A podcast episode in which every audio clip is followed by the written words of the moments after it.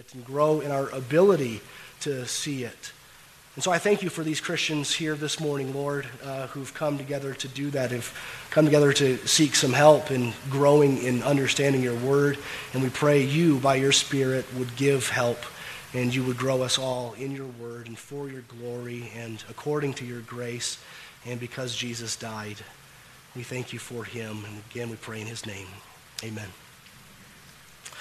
Well, we've entitled this seminar, How to Study the Bible, Epistles. So we'll get to epistles in just a few minutes here, but let's first start at a much broader level than that. Let's, page 2 in your notes, you can turn there. Let's start with this general point, this first point on page 2. Why study the Bible? Should every Christian study the Bible?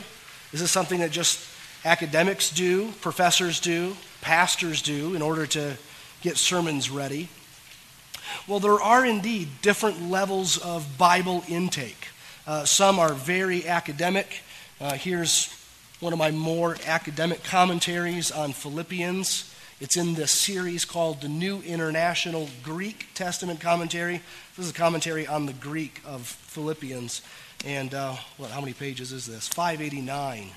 On the 4 chapters of Philippians, interacting with all kinds of ancient literature outside the Bible. Very academic, helpful for someone like me, but very academic. It's a different kind of study than you probably do in your personal Bible reading, and that's good and right. There's reading that's devotional, and it's maybe intended, as we read the Bible at times, just to be for the heart, just to see how to live. To get a nugget here or there. And that's probably a good part of Bible intake diet, right? So we need times where we're memorizing a verse and we're not really concentrating on the verses around it. Maybe we'll do that some other time. Right now we're trying to get that one nugget of truth in that verse into our head so we remember it later on. Sometimes we're listening to the Bible on audio in our car and we're getting a breadth of Bible. But maybe not a whole lot of depth. You're not going back and playing the same chapter over and over. Maybe you are, but that would be a different kind. So there's long reading, there's short reading, there's devotional reading, there's study reading. I heard Chuck Swindoll say that studying the Bible is reading the Bible with a pencil in hand. That's maybe true, maybe not true. It's certainly limited. It's more than just that, but that's a good start, isn't it? A pencil in hand means you're going to mark things. You're going to write things down. You're going to think. You're going to cognate over God's word. Christians, all Christians should study the Bible. They're all called to grow in understanding Scripture.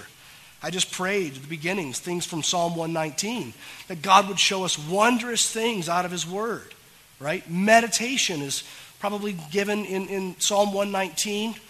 In various forms, a dozen or more times. Maybe a dozen or more times, Psalm 119 says, give me understanding according to your word. So we ponder, we meditate. Jeremiah 9 says, let him who boasts, boast in this, that he understands and knows me, that I'm the Lord who practices steadfast love and justice and righteousness on the earth. So this is what we can trust in and rest on, that we know the Lord and are growing in knowing the Lord. We do that through his word. The Bereans come to mind, Acts 17. Remember there, the Berean Christians were more noble because two things: they received the apostles' teaching eagerly, and two, they tested it daily to see if it was according to Scripture. They're everyday Christians, right? And they tested it. They received it from on high, like from those over them, but yet they tested it with their own knowledge of Scripture as well. So regardless of the different levels or kinds of Bible intake, and because every Christian is called to understand Scripture and grow in understanding Scripture, look in your notes, the goal of all Bible intake is heat and light. We want to understand God better, don't we? And he's infinite, and his word is complex, and so we want to know who he is and what he's done and what he says. We want to know how to live, what to do, how to think, how to feel.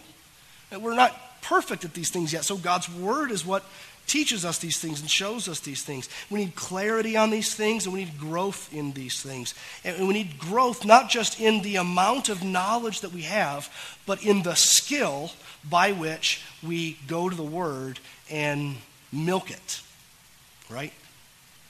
We drink from it. So why study the Bible?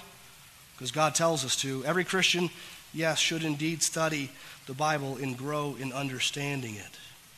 The second point in this first session, some basics of biblical interpretation. What are some basics that we should assume as we go into this? Well, one, a passage means what the author intended for the people to whom he wrote it. That's kind of wordy. I'm sure there's a better way of wording that, but it has some necessary ingredients that I think need to be there. You see, there's a meaning in a passage, a single meaning, by the way. So let's just get rid of all this language of, well, I feel like the Bible here says to this to me. I feel like it means this for me. There's a single meaning with different applications or multiple implications. There's a meaning. There's also a context in which a book of the Bible or a passage was written.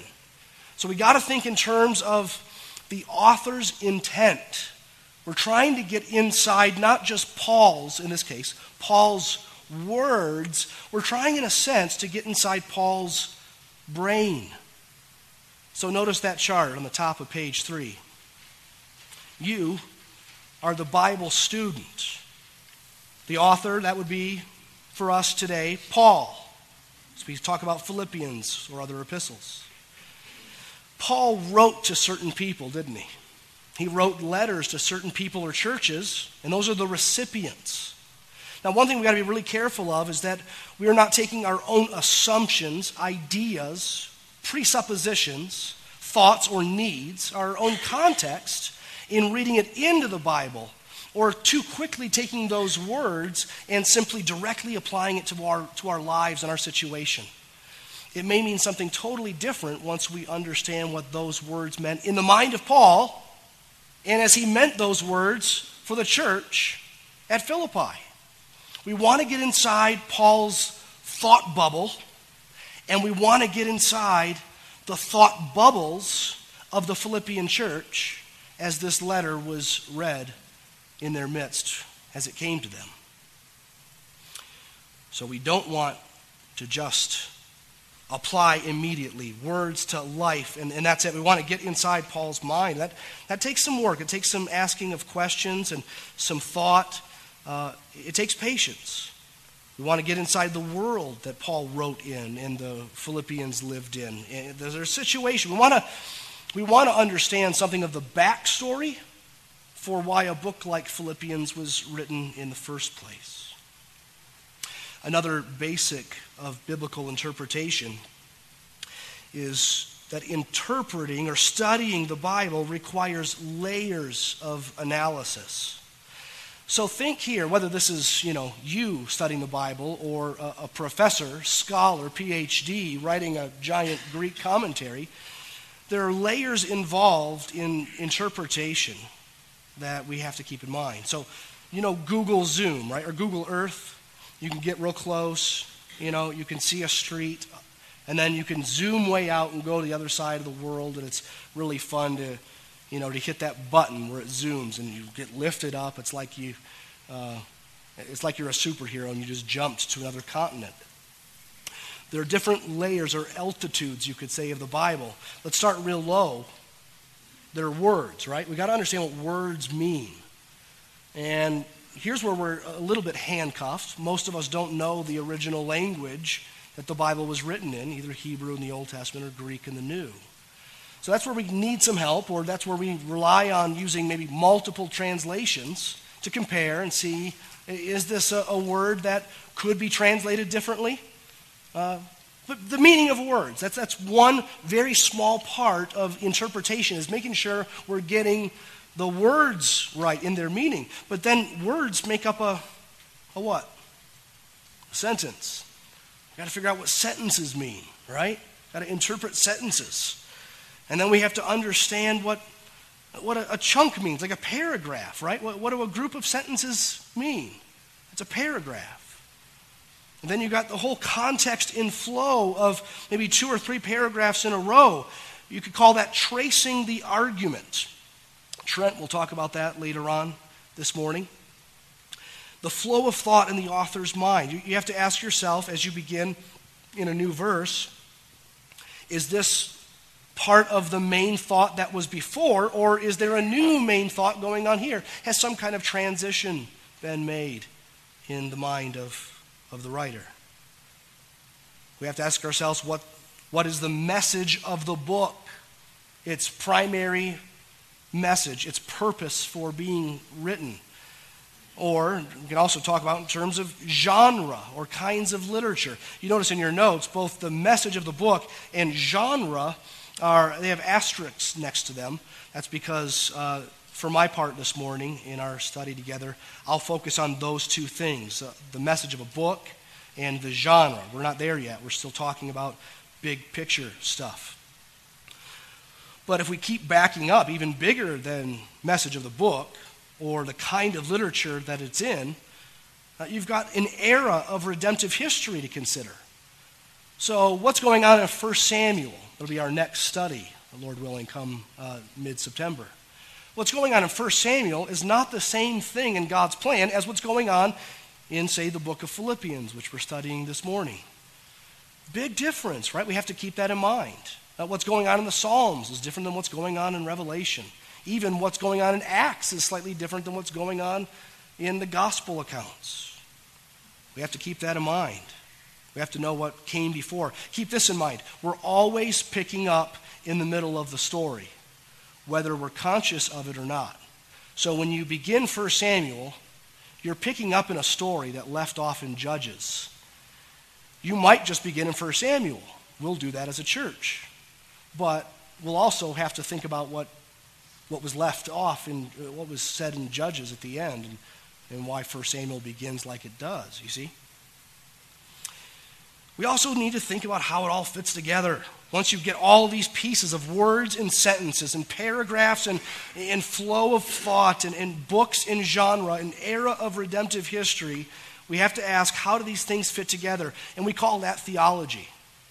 So there's biblical theology, which takes a theme of the Bible, like God's presence, and it traces the development, the ups and downs, the promises, and the fulfillment on a timeline almost, right? A historical development. That's biblical theology. Then there's systematic theology, which says, here's what we know now. Let's get outside of time. Let's just say what we know of God and his ways now, this is what he means by being everywhere. And yet sometimes he shows himself in a specific place more powerfully. And so you talk about his presence systematically along those lines, and it's part of the equation, isn't it? All right, third, now top of page 4. Understanding genre or kinds of literature. And specifically what we'll get to is the New Testament epistles. So here's where I'll invite your input here. There are 5, 6 or so different genres of literature in the Bible. You want to suggest any? Letters. Epistles would be letters and epistles. That's one. History. Yep. And those would be what books? First 5 and keep going, right, for a while there. Yeah, history books. Those are that's the first section of our Bible. You could think of the Old Testament in terms of a history chunk, and then what's the middle chunk?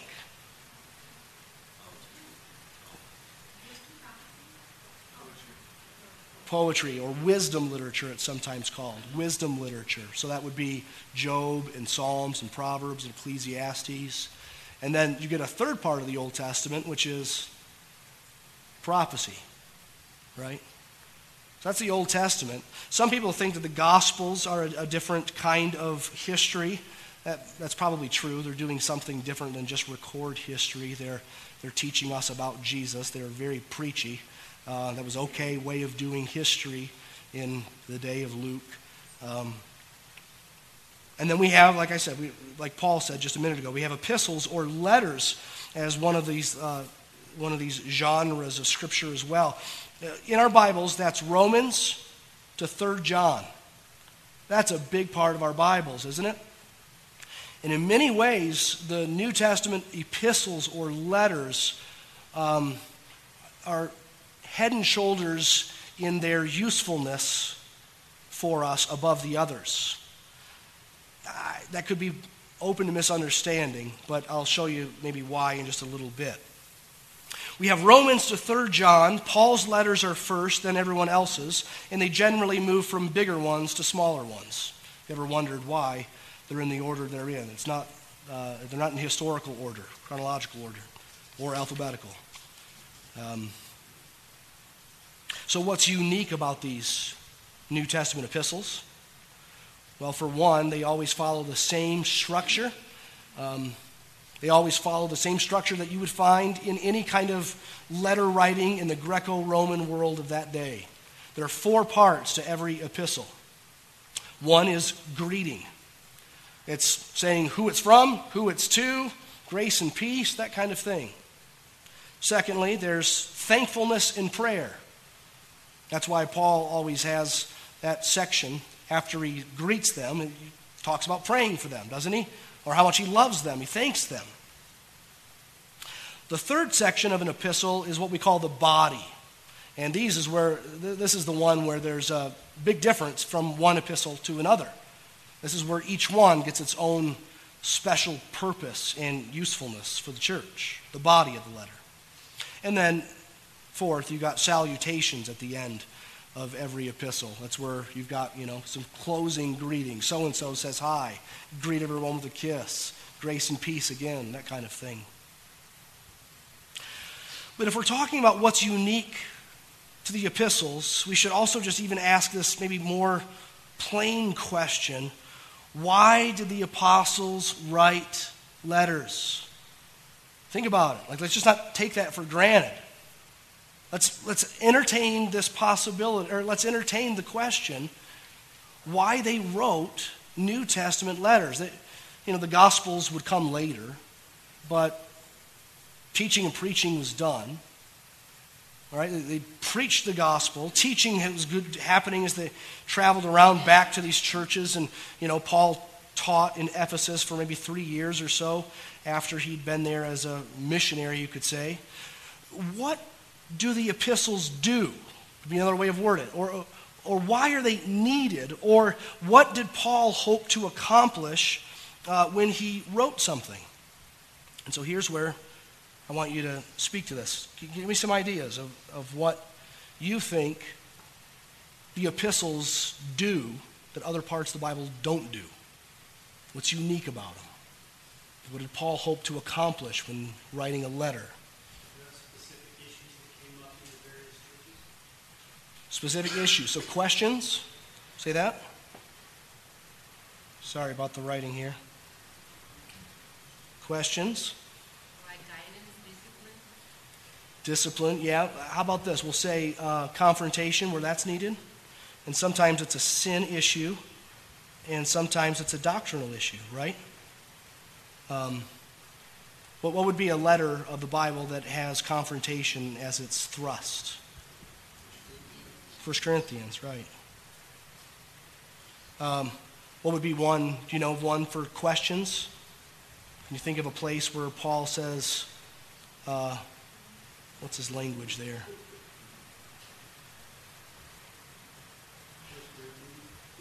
Yeah, there's a lot. There's probably 4 or 5 in 1 Corinthians that are clearly questions he's answering.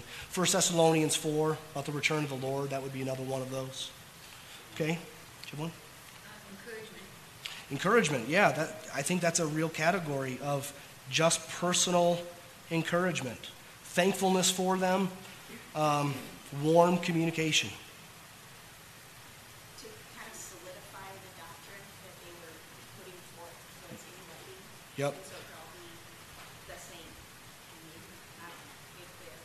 Let's just call it instruction, further instruction, like what would be an example of that? Doesn't look like there's much of an agenda except this is a giant doctrinal treatise. Romans, right? Okay? What else? I'm going to think of two other categories.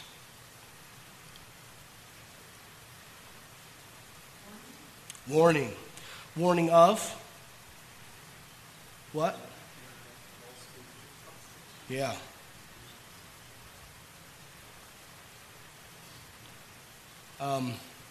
Example of this? Galatians, yep. Colossians would be another one, right? There's all kinds, chapter 2 especially, there's Titus, yeah. Okay. One more. This is the hardest one to get, so I'll give you a chance to see if you think of it, though.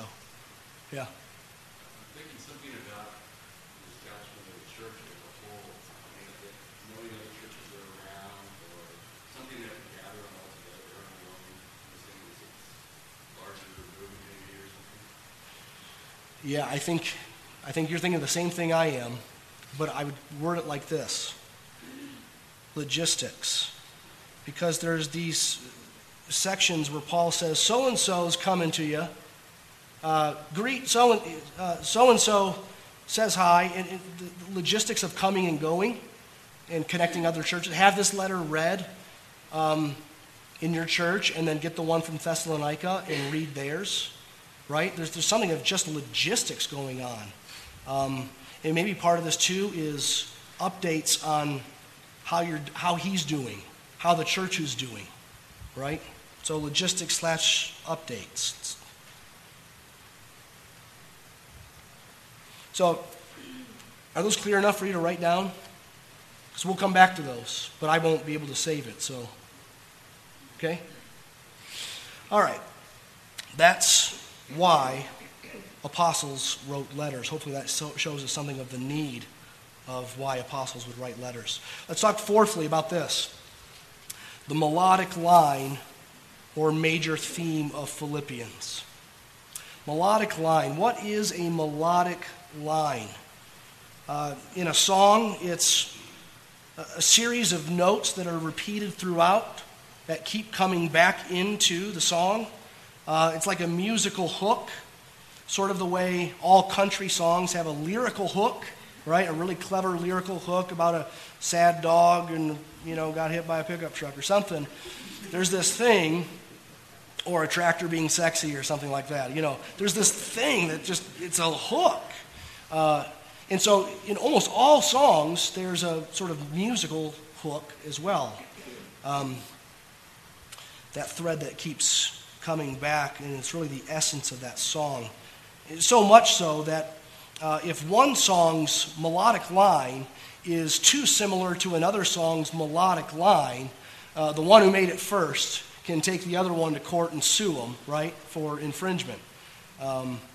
You stole their song. The melody is identifiable. I mean, that's fascinating to me how courts can decide that. There has to be a science for how close one melody is to another where it's now crossed the line and it's stealing. I don't know what that is, but it proves that there's this melodic line that identifies a song as its own. Well, in that same way, every book of the Bible has a melodic line. It has a message, it has a theme, a thrust. In every passage in that book of the Bible, then, will in some way relate to the melodic line of the whole. Okay? Either by supporting that melodic line or by contrasting that melodic line, being something different than that melodic line. But that melodic line has to be kept in mind all through the study of the book in each passage, because we understand each passage or even a verse better when we first understand aright what the book is about as a whole. And then we keep that in mind as we work our way through the book, right? In other words, the melodic line of a book is an important tool in the tool belt of a Bible interpreter, a Bible student. It's one of the tools. It's one of the ways that we see what a passage means. We study it more fully. We keep the whole in mind and say, Does that change the way I think these words, these 4 verses, 5 verses, I think they mean this. I think he's getting at that. And then you think about the whole. Does it support what you first thought about those 5 verses, or does it change things maybe? Let's think through how we, even outside of the Bible, how we determine what a piece of literature is about. How do we determine what a piece of literature is about? And I'll write these down on the screen. Help me out with this. Motifs. What's that? Motifs. Motifs? What do you mean? Different things that come up over and over again. Yeah. So, repeated themes? Yeah. Repeated words, we could say. Words, themes, etc. Sorry about this. Okay, that's one. 5 W's and H. I'm sorry? 5 W's and H. What are the 5 W's and H? Who, what, where, when, why, how. Yeah, okay. That's a good one. I'm trying to think of how that would fit into what I have here on this list. No, it's a good one. So let's do this. Let's put the... Are there really 5 W's? In H. Okay. Let's put that to the side for now and keep thinking about other things maybe. Who it's written to? Well, that would be a who, yeah. That's an important part. And I'll get to maybe a better way of describing all of what Jill and Patrice set up here. Kelly? How do you make concluding statements? Concluding statements. Do you mean at the end of the book? Wherever they might be, if you want to make a definitive statement about something, then you might go well and see what you're arguing. Okay. Propositions? Say that? Or concluding statements?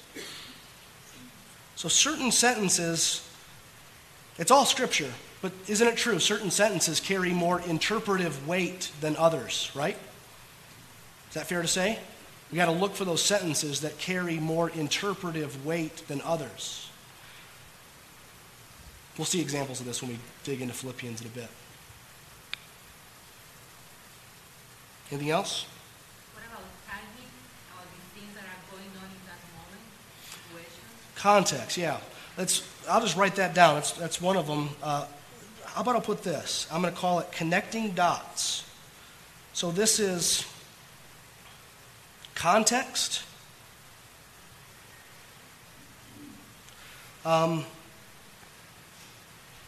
Background. The backstory. Let's word it like that. There's a backstory, right? If that doesn't make sense yet, it will when we get to Philippians. Let's just hold that thought for now. Two more key ones.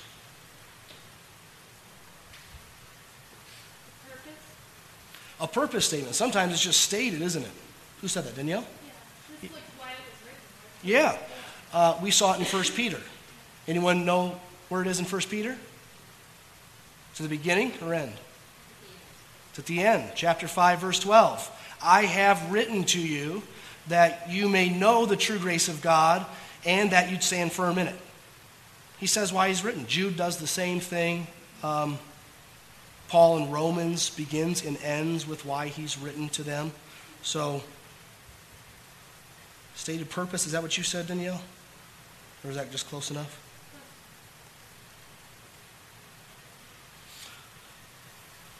How about this? You're in 9th grade. Book report's due tomorrow. You haven't read the book. You got it, though. You checked it out from the library. You did step 1. You got to write the book report tonight. What might you do? Cliff's notes. Yeah, there's. What's that? Calling sick. Okay. Read the forward. That's an option. Chapter headings would be a good one. See how it ends. Yeah, and in addition to that, what? How it begins. Beginning and end, right? You can tell a lot by a book by reading the first chapter and the last chapter. So we'll call it beginning and end.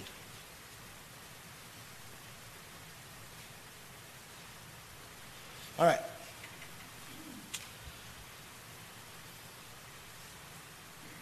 So here's what we're doing as we look at these 5 different things. Now we're going to look at Philippians. And I'll keep this up here. And really, let's keep in mind here that the 5 W's and the H really are connecting dots. We're trying to figure out what's happening behind the scenes. What they know that we don't know, right? Here's the thing about the connecting dots point. Knowing the context, the backstory, why it was needed, what Paul is aiming to do, that helps us so much. But it's not easy to get at, is it? Because Paul knew why he was writing, and the Philippians knew why he was writing, and we're 2,000 years away on the other side of the world. And we're trying to piece together what Paul was saying without saying, what they knew but didn't need to be spoken. And you got to be careful because you can read too much into Scripture by heading down that path, but you're going to miss some Scripture if you don't entertain the possibility that they know more than you do, that there's something going on here that you're not aware of, okay? All right, so now pull out your Philippians page. And really, I don't think you need your notes for what we're going to do now. We're going to take the next 20 minutes, 25 minutes or so, and we're going to stare at Philippians, okay? Hopefully you read through Philippians before today, in preparation for today. I'm sure not all of you did, but whether you did or didn't, what I want you to be doing as we look at this is you'll be looking down at Philippian words. And I'll ask you questions that are sort of based on what we've talked about already. And you'll go looking for answers. And then you'll speak up when you see something. So this is up to you how good this will be. I've got, I think, decent questions. But it'll mean you guys staring. And remember, like I said, it's printed in front of you like this, in this format, so that it's just one flip over to get the other side of the book. And so that you can mark it up however you want. Here's how I marked up Philippians this week. I've done it dozens of different ways, different times, but I thought I'd do a fresh one for this week. And so here's how I marked up Philippians. I know you don't have highlighters with you, probably. But I put a code. You can see the color code at the bottom there. So each of those colors are different themes that I saw in Philippians. And so you can't do the colors probably if you don't have highlighters with you, but just mark it up all over. Draw lines, write initials, things in the margin, that sort of thing. And then, like I said, I'll ask us some questions, and as you see it, then we'll just talk about it. And let me qualify the expectations here. We're trying to get to the melodic line of the book of Philippians. That's really our goal. We're trying to see what the theme is about, what Paul was getting at. We're trying to understand something of the backstory. What's the main thrust? And this will be a little bit like drinking from a fire hose. I've preached through Philippians twice. I probably know Philippians better than any book of the Bible. And the stuff I'm going to hopefully get you to see on your own today is stuff that I didn't see the first 2 times of preaching through Philippians. Okay, so that shows you this is fire hose stuff, but the goal is this, that you get a good taste of the water coming from the fire hose, and you go, that was fun, I got a little bit, and I'm going to try that again. I'm going to do some more of that, okay? All right, a bunch of questions. You look down. As I ask a question, I should see heads drop to that page on Philippians, and you're looking around and skimming, reading, remembering things, thinking things, marking things, and then talking. If you're with someone here today and you want to whisper back and forth about what you're seeing and make it a partner thing, then do that. But once we start talking as a group, then if you could break that up. All right, so here's the first question to ask. Is there any kind of purpose statement? Is there anything in here that gets at why Paul wrote it, or assumes a situation that he needed to write? Is there anything close to a purpose statement? It may not be I have written to you so that, like it is in 1 Peter 5:12, but maybe there's something close.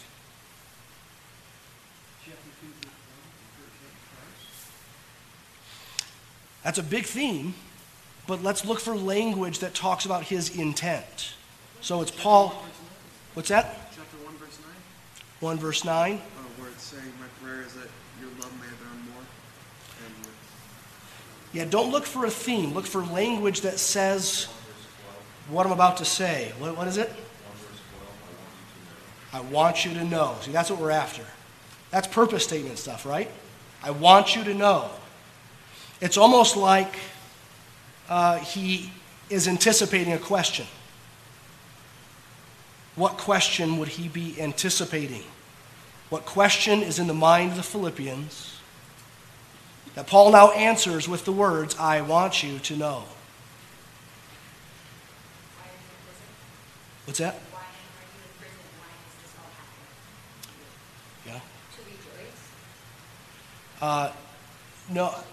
Look, I want you to know what has happened to me. What has happened to me? So what has happened to him? Sarah said it. It was imprisonment. So they're wondering, how is Paul doing? Do we see that anywhere else? Do we see anywhere else in Philippians that Paul says, you were concerned?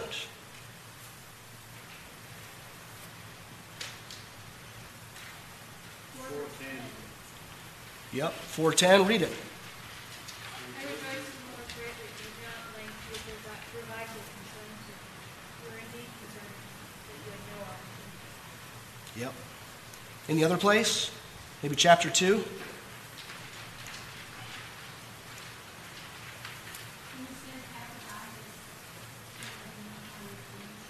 the I'm sorry, I can't hear.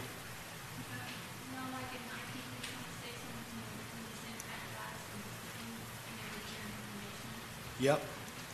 Yeah, verse 26 specifically, Epaphroditus has been longing for you all and has been distressed because you heard that he was ill. Okay?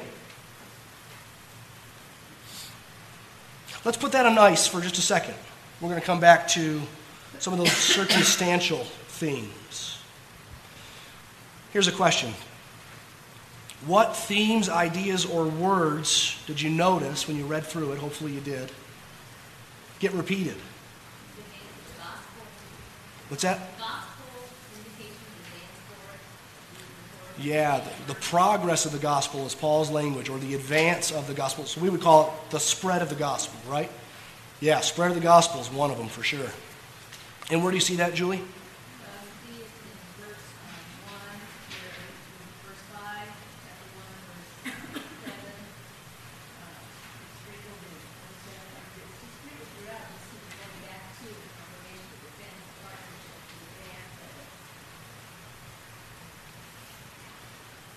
Yep. What else gets repeated in Philippians? In Christ. What's that? In Christ. In Christ, yep. That's all over. In Christ. Rejoicing joy with thee, fixing because of his purpose and his situation and suffering, and yet the thread of joy is woven in that. Yep. Yeah, rejoice is mentioned like 16 times, I believe. It's off the top of my head. But it's all over. In fact, let me give you the references, and I want you to circle these because we'll come back to it, Lord willing. End of verse 18, there's two rejoices, right? Oh, back up. End of verse 4, my prayer with joy. Circle joy. And end of verse 18, twice he says, I will rejoice. And then towards the end of 25, chapter 1, for your progress and joy in faith. Then chapter 2, verse 17, twice again, 17 and 18, glad and rejoice with you. You should be glad and rejoice with me. Okay? Chapter 2, verse 28 and 29, that you might rejoice at seeing him again, so receive him the Lord with all joy. Next one, chapter 3, verse 1. We're almost done. Chapter 3, verse 1, my brothers, rejoice in the Lord. Doesn't happen again until chapter 4, verse 1. The Philippians are my joy and crown. Two times again in verse 4, rejoice in the Lord always. Again, I will say rejoice. And then verse 10, I rejoiced in the Lord greatly. Okay? So rejoicing is a major theme here. That's certainly something for us to consider for a melodic theme. But here's where I want to ask you this. These things we've mentioned so far, with each one of them, we should ask this question. Why is Paul getting at that? Or what is he getting at by talking about that?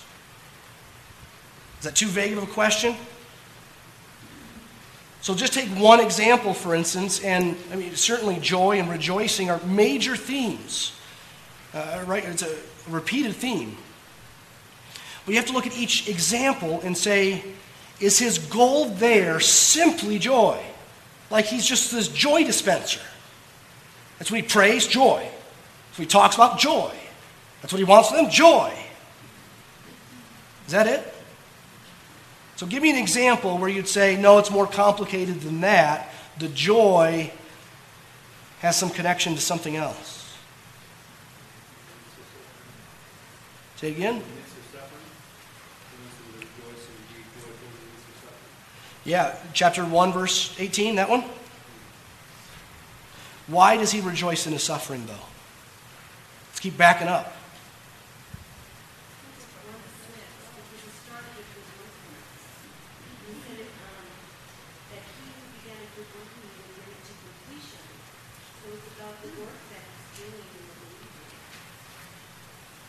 I think that's a little further back than the verse 18 would go. So look more closely. What's Paul dealing with in that paragraph 12 to 18? Spread the gospel. What's going on where the gospel is spreading? Tell me the story that you're picturing in your mind as you read 12 to 18. Just suffering?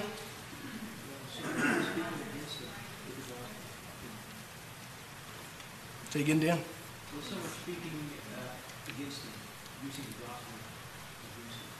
And so he's still rejoicing because he realizes even the gospel is preaching the message. People in Rome are being saved. Yep. Yeah, people in the Roman guard are being saved. It's a good thing that Paul's in prison for a few reasons. The soldiers are getting saved. What else? Some of these have already been said, but say it again. It's just bullet pointing now. Paul's glad that he's in prison. It's a good thing, and he can rejoice in it because... Yep. Some brothers are getting more bold about this. They're like, yeah, Paul's going to prison for this thing. This thing's worth suffering for. It's making them more bold. And then there's another reason, a weird one.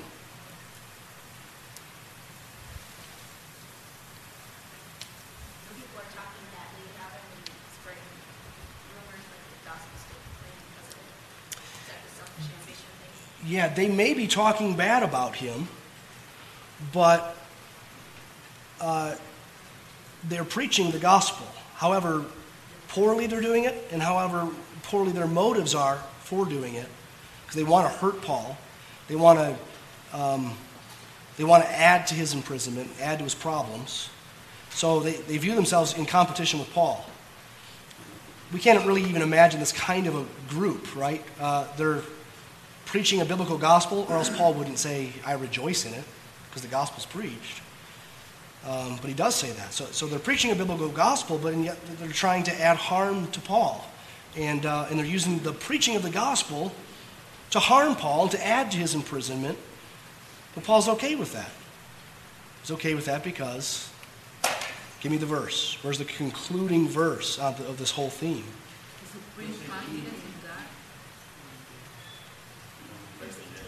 It's verse 18. Only in every way, whether in pretense or in truth, Christ is proclaimed, and in that I rejoice. Yes, and I will rejoice. Okay?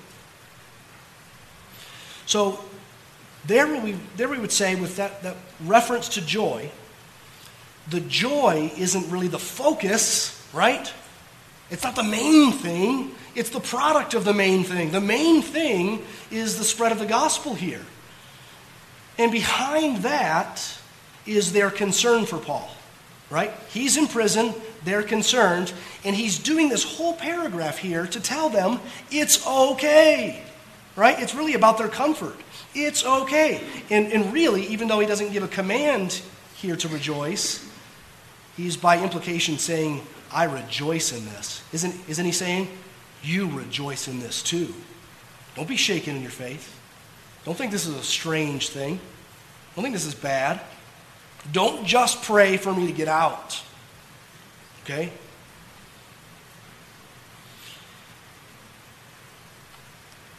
What do we know about the Philippian church from the book of Philippians?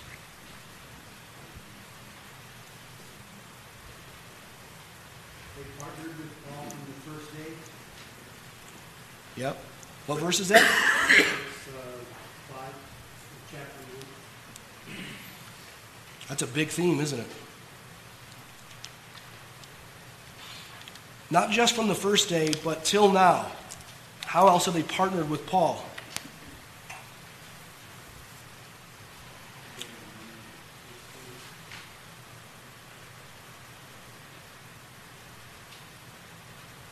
With fervor, like with zeal, doing it to completion.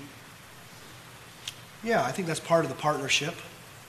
There's more, how do we put it, more concrete partnership. They've stood enough. They supported him when no one else did. Yeah, they stood by him when no one else did.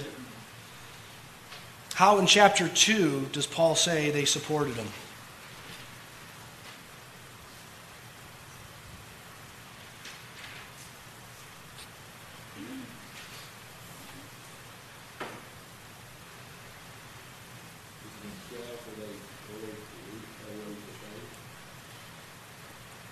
I'm sorry, I didn't hear it, Paul.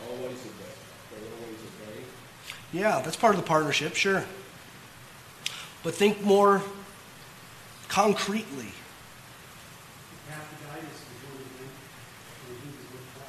Yeah. He's a messenger, Epaphroditus. So look from verse 19 to the end of the chapter, basically, or just to 26. 19 to 26. Here's a chunk we should give some time to. Let's just read it line by line. Let's tuck away what's happening in the story. What's the backstory here? I hope in the Lord Jesus to send Timothy to you soon. Timothy had been there. Timothy's now with Paul.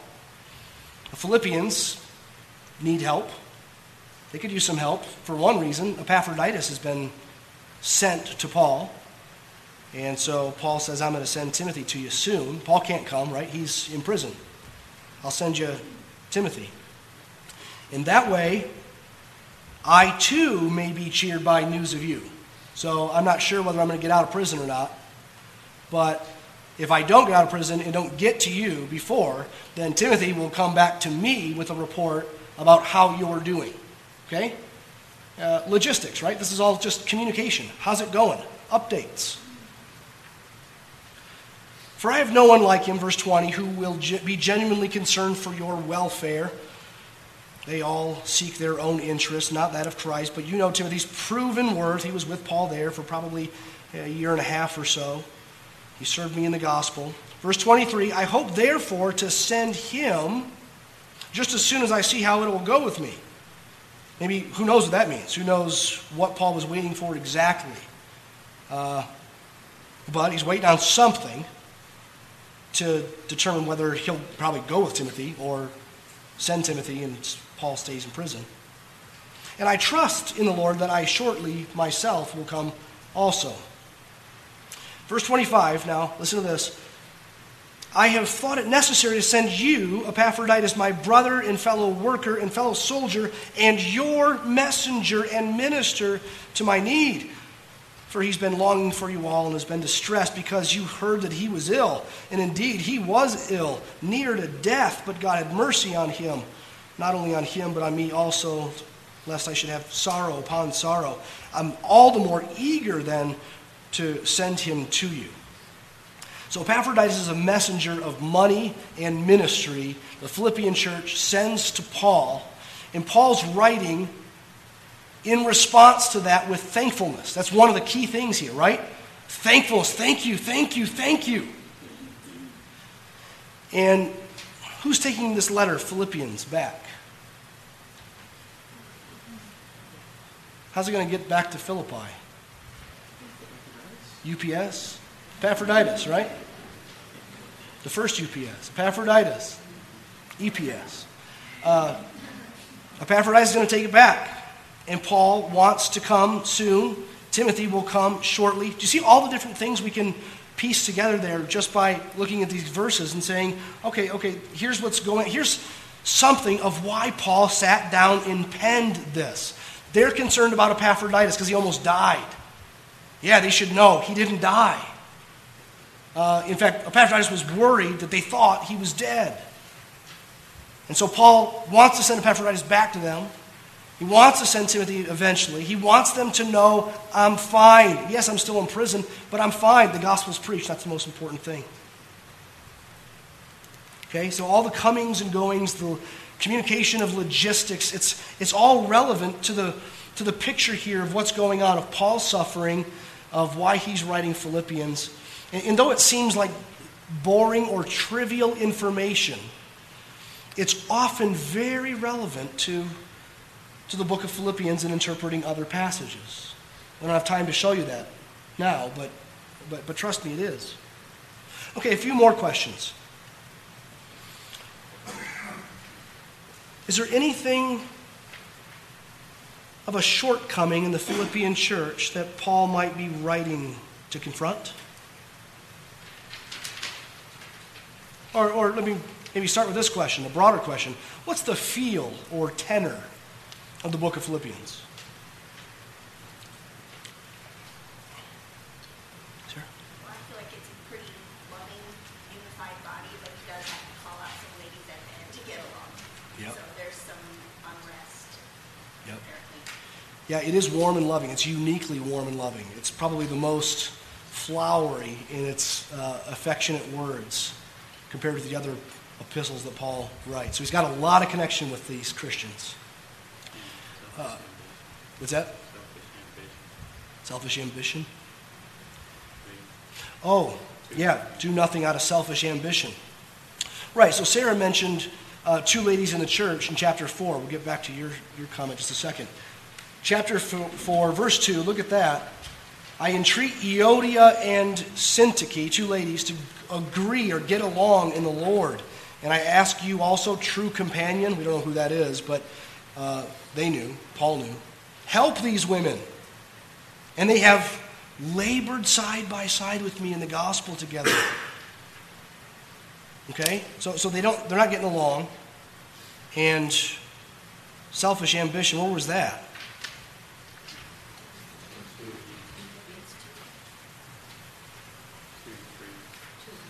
Two, one, two, three, four, right?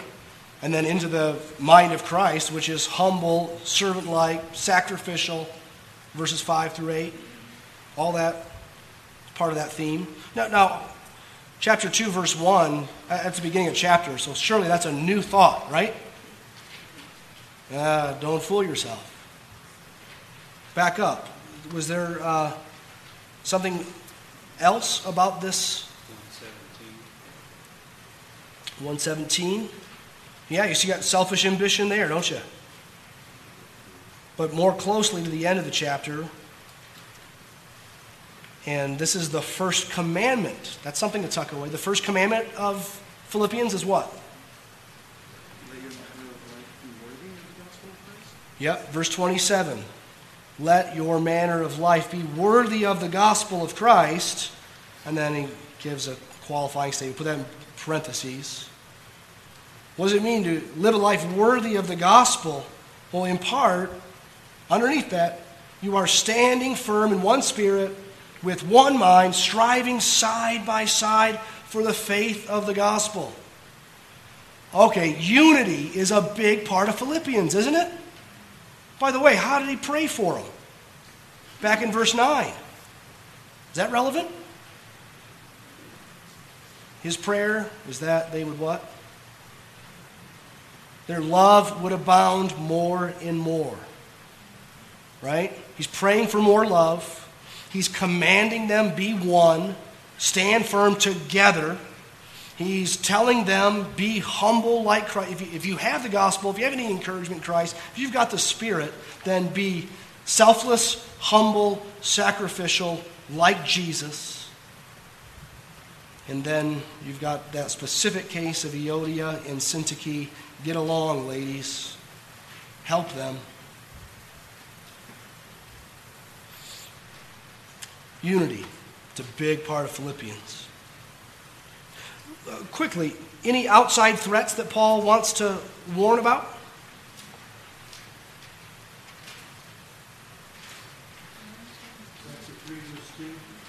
Yep.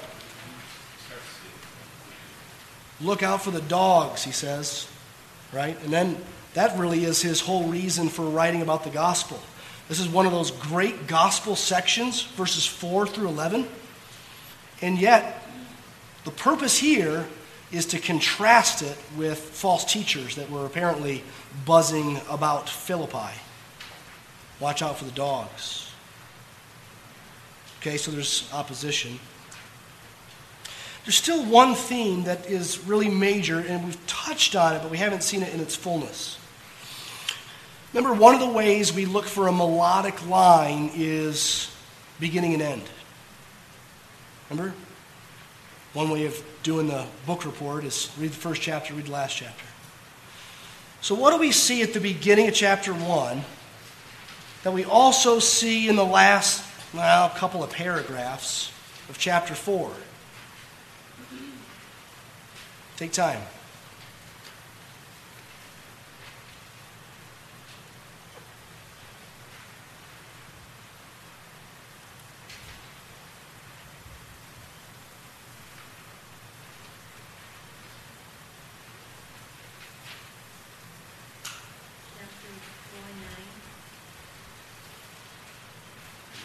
4:9. I was thinking a little later on. So think after that.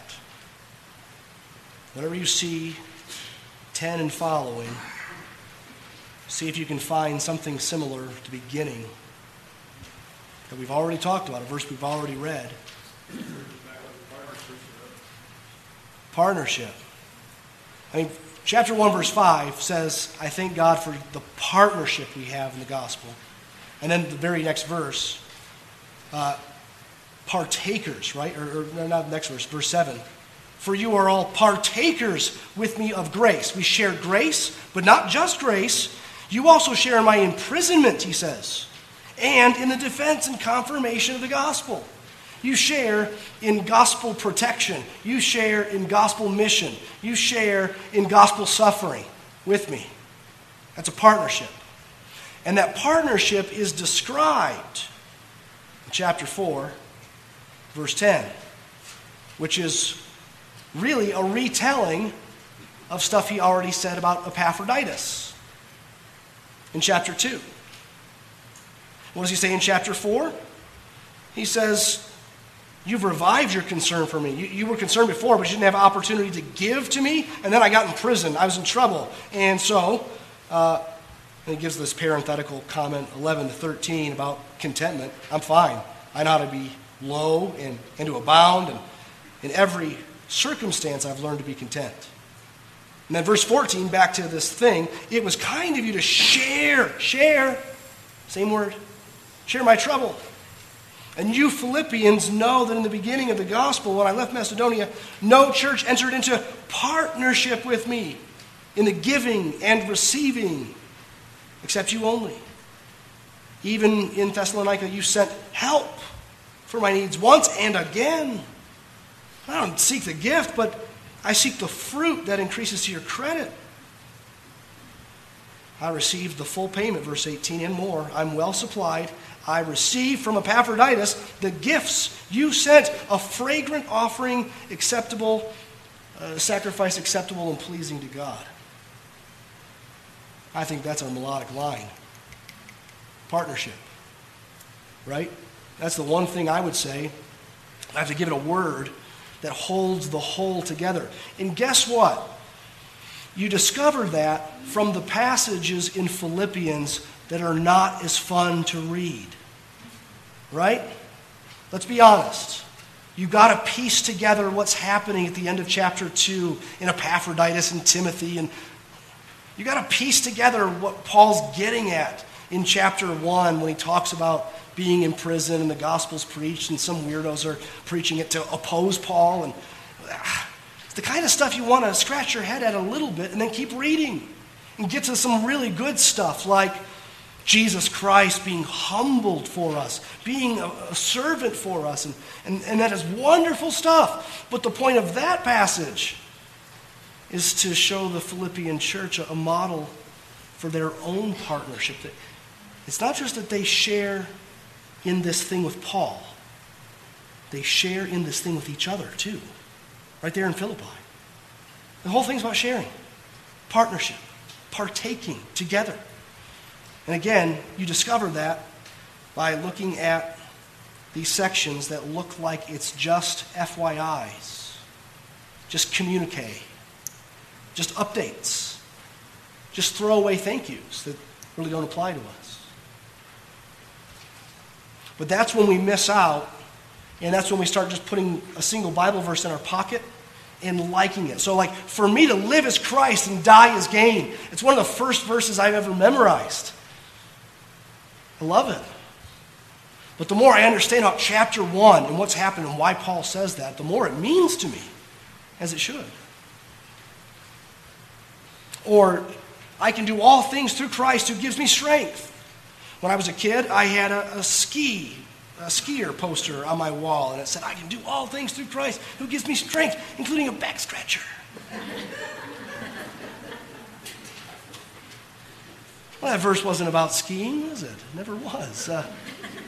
It's about not having enough to go skiing. Yeah, right? It's about being content with having a lot and being content with being hungry because Christ is enough. I guess another way you could word the melodic line of Philippians is to center it around the gospel, but then it feels like that's the answer to everything. Like, you know, any question you ask your kids about the Bible, they say Jesus, when they're little anyway.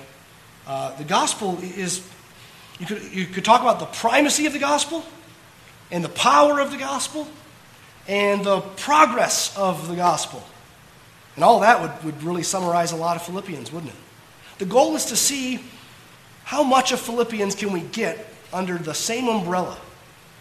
And then when you feel like, that's a pretty big umbrella, there's a lot under that umbrella, then you take that umbrella as you read Philippians again. And you just know you're under this umbrella, right? And sometimes it's not going to be exactly underneath it, what you're reading, but a lot of times it will. A lot of times it will. Well, my time's up. On your fifth page, you have resources. And I won't go through those. I'll just let you peruse those on your own. Some of them are hard copies. Some of them are Bibles, like the ESV Study Bible. A lot of you have that here with you today. There are online Bible resources. Ron will talk about Blue Letter Bible in just a little bit here.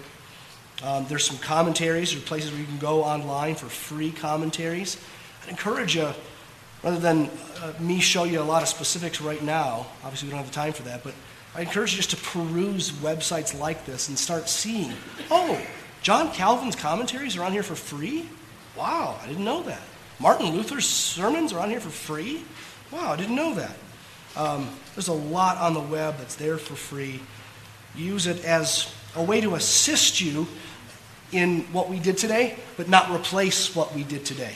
Nothing can replace you alone with your Bible, looking at it, praying about it, seeing things, drawing lines, circling things, coloring it, making these for yourself. So some takeaways would be Don't just read a book of the Bible once. I mean, occasionally that's fine, or maybe most of the time it's fine. Every now and then you got to study a book of the Bible, which means read it more than once in a row. Print out the Bible at times so that you can mark it up like crazy, more than you'd want to do in your Bible with a nice leather jacket on it. Other takeaways. Listen for this kind of thing in sermons, especially sermon series. Right? That'd be another thing. Just think about this tool as a tool for the tool belt of interpretation. The melodic line is a tool in your tool belt for interpretation.